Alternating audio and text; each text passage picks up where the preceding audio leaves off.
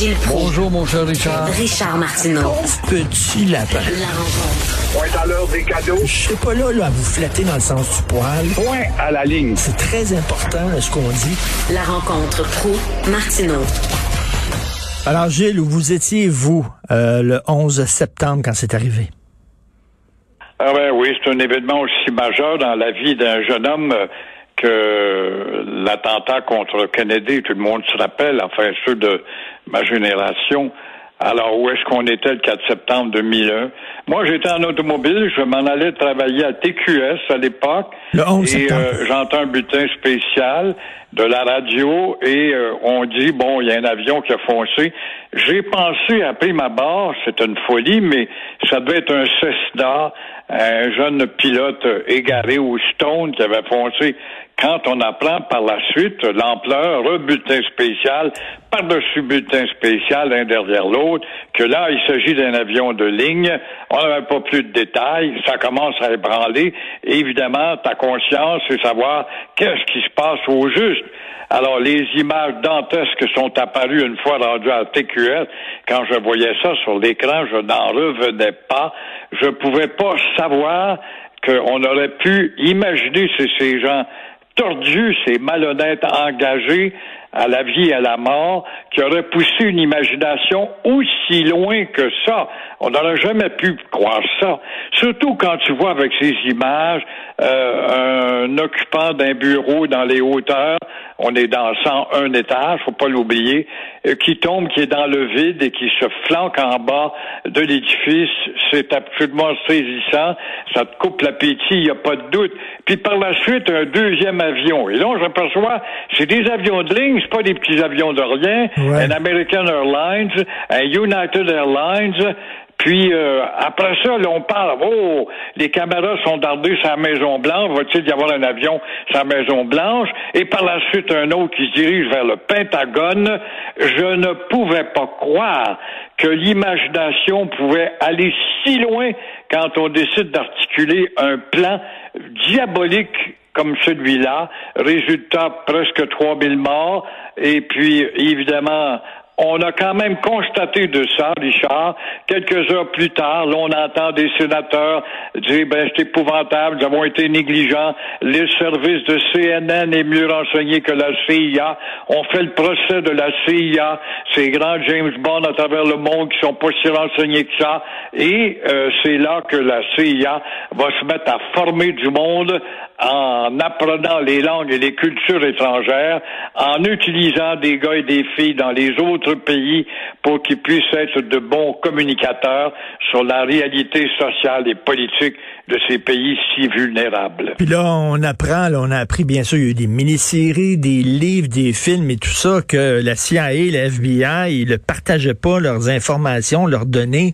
C'était un peu le cafouillage là, dans les services secrets et les services policiers aux États-Unis. Oui, il y a un clivage épouvantable. Je ne sais pas s'il existe encore, mais on le voit souvent dans les films. Bon, on nous montre, tu vas me dire que c'est fictif, mais une histoire. On arrive sur les lieux, puis il y a un gars du FBI qui arrive derrière la police. Autour de là, c'est nous autres. Il y a toujours ces mesquineries. Heureusement que ça existe, ces mesquineries-là, également à Montréal, face à la SQ face à la GRC.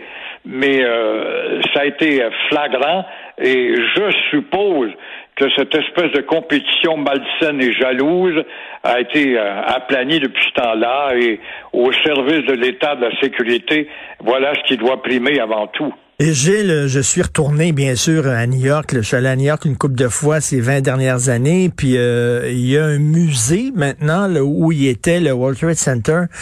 Sophie est allée dans le musée. Moi, j'ai refusé. J'ai dit, je suis incapable. Émotivement, je suis pas capable de rentrer là-dedans. Et ça a l'air qu'on entend les conversations de gens qui étaient dans le World Trade Center, qui appelaient leurs femmes, qui appelaient leur mari au téléphone et qui leur disaient, ben, je t'aime et tout ça.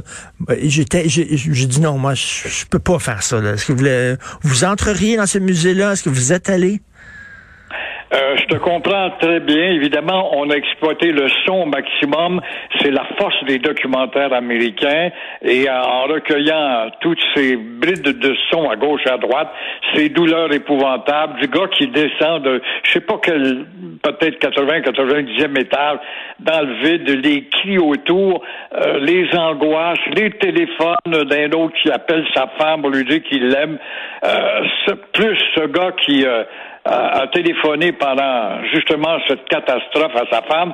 Il était déjà caché avec une autre blonde dans un motel et sa femme lui dit « Mais comment se faire ?» Il dit « Je suis au travail. » Il savait même pas, avec les rideaux fermés dans son motel, que dans son propre bureau, on avait fait une attaque incroyable.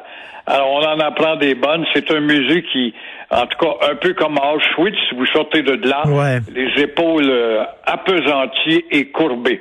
Pas de doute. Et après, ça a donné le feu vert aux États-Unis de faire une intervention militaire en Afghanistan. Ils ont réussi à tuer Ben Laden. Hein. On a vu ça dans l'excellent film de Catherine Bigelow. Là. Et là, 20 ans plus tard, ça donne qu'on retire nos troupes puis les talibans qu'on combattait reviennent en force. Là, on se demande tout ça pour ça. Exactement, et c'est ce qui a été déposé lors du débat à Radio-Canada anglais hier. Je sais pas si tu as regardé, moi j'ai vu un autre débat un peu plus flamboyant, un peu plus, que les deux autres en français. On a pu voir un Erin O'Toole beaucoup plus sûr dans son débit verbal, Tout cela dans la terre non cédée des Algonquins, on répète encore, pourquoi les Algonquins cette fois, avant ça c'était les Mohawks, c'est tout simplement parce qu'Ottawa se trouve dans la zone de la rivière des Outaouais, qui était là quand Champlain les a rencontrés, c'est là qu'était concentrée la nation des Algonquins. Mais on a vu un Trudeau vraiment sous le feu, nourri de 4 adversaires qui avaient beaucoup de munitions à le bombarder sur un ton beaucoup plus sûr qu'en français. Et évidemment, je pense que Mme Paul a peut-être gagné un comté à Toronto comme elle le souhaite tellement, surtout quand elle l'a apostrophé sur le féminisme. On l'a beaucoup apostrophé également sur le retrait en retard des Québécois ou des Canadiens, des amis en Afghanistan. Blanchette s'est très bien défendue aussi quand cette allusion vicieuse de l'animatrice qui a encore parlé de racisme systémique au Québec quand il a dit justement, voilà un mot du débat toxique que vous entretenez. Vous oubliez qu'il y a bien d'autres pays dans le monde qui ont passé, dont la France, ont passé des lois beaucoup plus sévères que la timide petite loi du Québec. Et elle a été comme rabrouée d'aplomb. Là, c'est pas un professeur de l'Université d'Ottawa, c'est pas un coucou. Là, on parle d'une animatrice d'un débat coast-to-coast national qui était même pas gênée de dire que nos lois sont racistes et discriminatoires. Ils sont complètement décomplexés maintenant. Ils ont même plus une petite gêne. Là. Ils disent exactement ce qu'ils pensent de nous autres. Clairement. Ah ouais, c'est sûr que dans leur esprit, leur éducation, leur déformation intellectuelle, ils se sont inculqués une mission qui vise à aplatir le Québec pour rendre le Québec une province comme les autres, standard, où il y a là une petite langue qu'on peut permettre au nom de votre folklore passé, mais pour le reste, vous devez conjuguer avec l'Amérique, c'est rien d'autre que ça, et c'est de la méchanceté, c'est dur. Ça en est du racisme à l'inverse, que l'on dénonce pas assez. Ben tout à fait, là. Ça avait pas de maudit bon sens. Qu'est-ce que vous pensez de ça, vous, de François Legault, qui dit aux gens quasiment de voter conservateur? Je trouvais ça très courageux de sa part parce que il y a un calendrier d'exigence. Il a eu une meilleure réponse de O'Toole.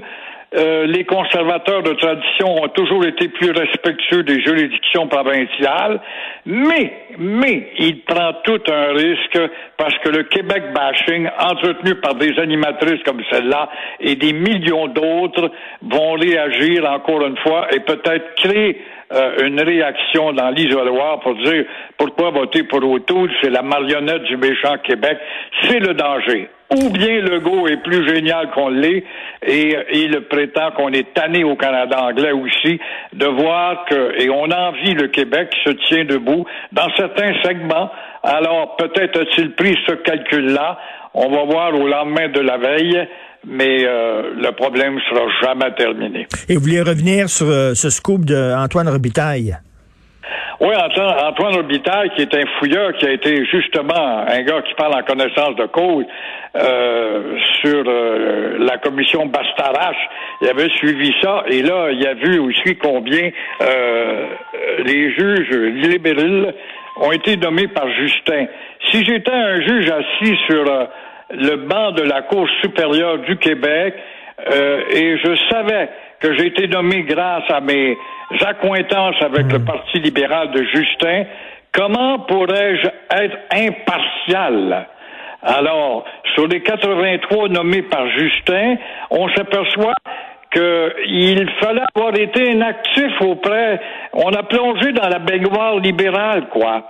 Antoine Robitaille, le journaliste qui a couvert à l'époque les travaux de la commission Bastarache, nous fait voir une liste de conditions pour choisir un juge libéral. On cite en exemple la ministre libérale, Diane Leboutillier, qui aurait, avec d'autres gens, voir à ce que le candidat pouvait avoir une fiche sympathique à l'égard du Parti libéral. C'est incroyable d'entendre ça. Ça ressemble carrément à une république de bananes. Alors, quoi dire de plus quand on voit ça? Et bien sûr, ça n'ira pas plus loin. Bon week-end, Gilles. Merci beaucoup. On se reparle lundi. Salut.